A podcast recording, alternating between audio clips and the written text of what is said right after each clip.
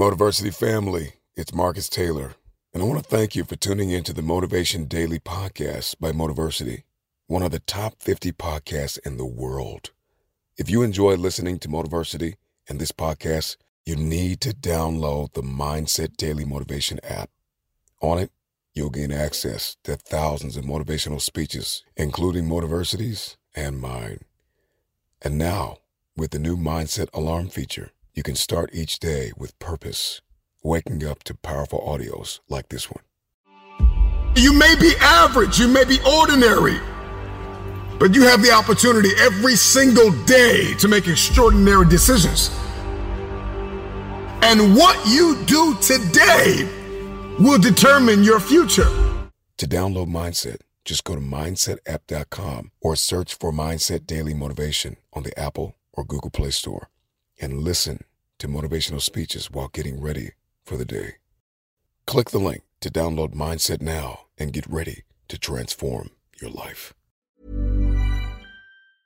Ever catch yourself eating the same flavorless dinner three days in a row? Dreaming of something better? Well, HelloFresh is your guilt free dream come true, baby. It's me, Keke Palmer. Let's wake up those taste buds with hot, juicy pecan crusted chicken or garlic butter shrimp scampi. Mm. Hello Fresh. Stop dreaming of all the delicious possibilities and dig in at HelloFresh.com. Let's get this dinner party started.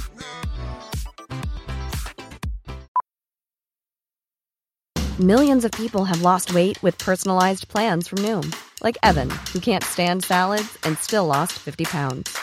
Salads, generally, for most people, are the easy button, right? For me, that wasn't an option. I never really was a salad guy. That's just not who I am. But Noom worked for me. Get your personalized plan today at Noom.com. Real Noom user compensated to provide their story.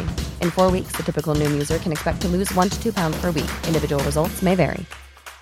Many of us have those stubborn pounds that seem impossible to lose, no matter how good we eat or how hard we work out. My solution is PlushCare. PlushCare is a leading telehealth provider with doctors who are there for you day and night to partner with you in your weight loss journey. They can prescribe FDA-approved weight loss medications like Wegovy and Zepbound for those who qualify. Plus, they accept most insurance plans. To get started, visit plushcare.com slash weight loss. That's plushcare.com slash weight loss. You know the saying, you just gotta try your best. I would say that you gotta be the best. Is being top 20% of your class good enough for you? No. If you want something, you gotta get after it, and then you will start producing good results, and then you will build confidence along the way. Let's just cut to the chase. Here are 10 study techniques that I swear by as a medical student. They help me get into medicine, and I use these on a day to day basis. Half of them focus on the actual study techniques, and the other half focus on the study mentality, which is just as important. Let's start with the first one.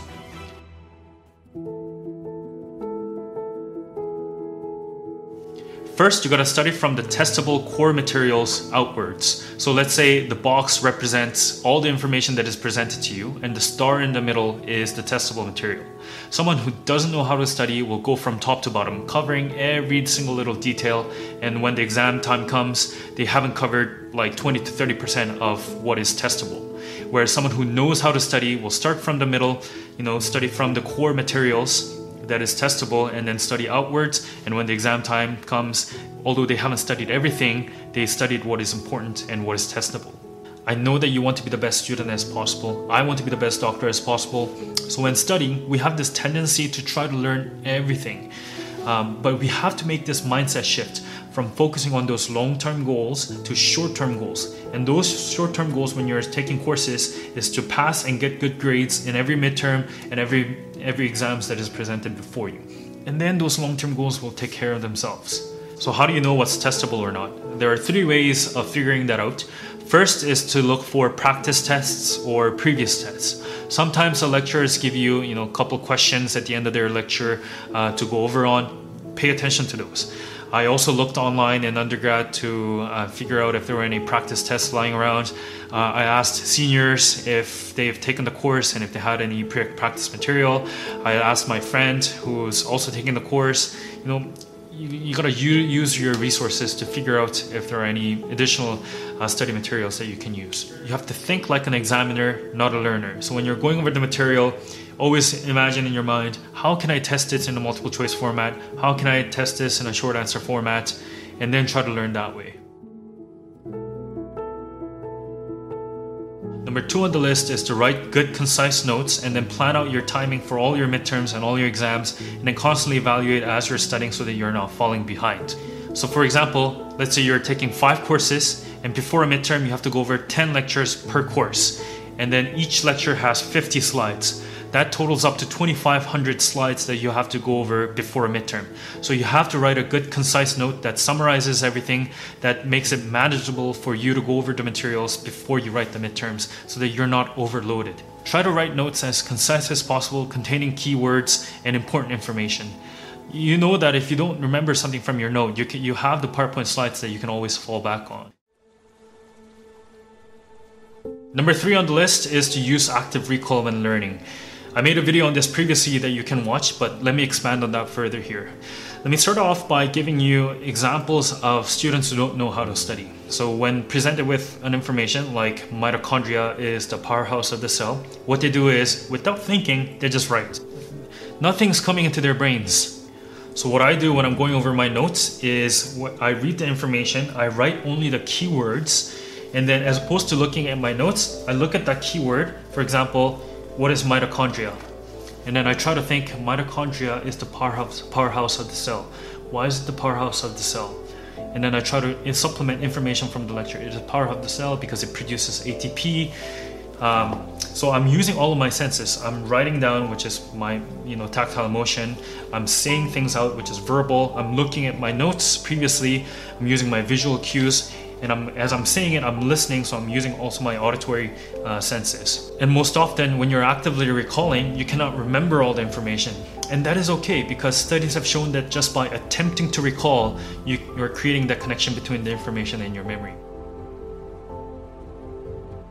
And number four, I cannot emphasize this enough reviewing is just as important as learning new information. So if I have 20 lectures to go over before a midterm, for example, as opposed to going 1 to 20 and then going back to 1 to 20, what I do is I go to uh, 1 to 5 and then I review 1 to 5 quickly and then move on to 6 to 10. And then once I'm done 6 to 10, even more quickly I go over 1 to 5 and then I look over, look over 6 to 10 and then I go on to 11 to 15. Obviously, you have to time this correctly before a midterm so that you actually cover everything. Number five is more of a mentality thing. You have to study harder for your midterms than your final exams. You're gonna obviously study hard for your final exam, but you have to study harder for your midterms because that sets the tone for the entire course. Let's say you got a bad mark on a midterm, then the entire course is just a catch up game. You're worrying the whole time, probably two to three months, uh, worrying about whether you're gonna get a good enough final mark so that you can make up for getting a bad mark on your midterms. Number six is having a strong mindset throughout school year. I'm gonna come across as a little harsh here, but you know the saying, you just gotta try your best. I would say that you gotta be the best. Is your best really the top 1% of your class? Is your best the top 5% of your class? If the program that you want to get into in the end has less than 10% acceptance rate, is being top 20% of your class good enough for you? No. So if you want something, you got to get after it. And then you will start producing good results and then you will build confidence along the way. Number seven is putting the work in and outworking everyone, which is kind of counterintuitive to put it in this video because this is a study technique video. But compared to someone who knows all these study techniques but doesn't work hard, um, someone who doesn't know any of these techniques and is just putting the hours in studying and getting the information into their brain is always going to beat that person with better study techniques. I wasn't the brightest person in my class, so what I did was I just literally outworked everyone. How do I know that? I walked into a library before everyone else, and I walked out of the library after everyone else. I spent my time studying on Friday nights, Saturday nights when everyone was going out partying, and there was you know one other student that was leaving the library at the same time late night and he's now a cardiac surgery resident at u of a so uh, things like that happen so you just have to outwork everyone if you really want to be successful Number eight is getting a serious study partner and friend who want it as bad as you. If you think it's gonna be hard to find them, well, if you start studying late nights at a library all the time, you tend to come across these guys. It's hard coming in early in the morning and leaving late at night, coming in on weekends. But in undergrad, I had a group of friends who I really studied with, and we didn't really disturb each other. We, when we, when it was time to study, we studied. We didn't interrupt each other, and when it was, when the business was taken care of, we went out and had fun.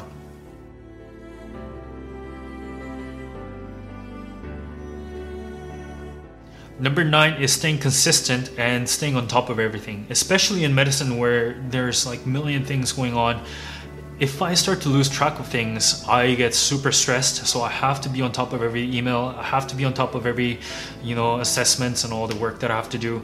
In undergrad you're dealing with five courses plus your extracurriculars and everything going on. So you have to stay on top of things so that you don't fall behind and get stressed. Let me give you an example of consistency and why it is so important. You have student a and student b you know student a is working friday night saturday sunday 12 hours each. Student b decides to work on friday but takes saturday and sunday off. Then that student b has fallen behind student a by 24 hours. Um, so no matter how hard he tries, you know, the next on Monday studying 14 hours as opposed to 12 hours, on Tuesday studying 16 hours, that guy is always playing catch up to student A. And when you're on a curve in university and undergrad, you're just gonna not be able to compete against student A.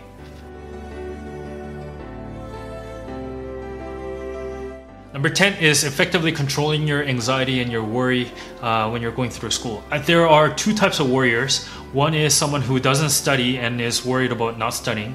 That the solution to that is simple. You just gotta study. Number two, the second type of warrior is um, someone who worries despite having done all their studies. And when you're in that position, then you need to uh, write down what you're worried about. So on a notebook, on an iPad or whatever, you're you're worrying because you're not seeing what you're worried about. So divide a line halfway in the middle. Um, write down what you can control and what you cannot control. And something like what you can control is waking up early, going to the library, and studying for X amount of hours, and staying focused when you're studying. What you cannot control is the actual grades that I'm gonna get uh, from this course. So if I'm worried, oh, am I to get a B? Am I to get a B plus? Am I to get an A minus, A, A plus? You cannot control that. Just focus on what you can control, and you just have to give up on what you cannot control.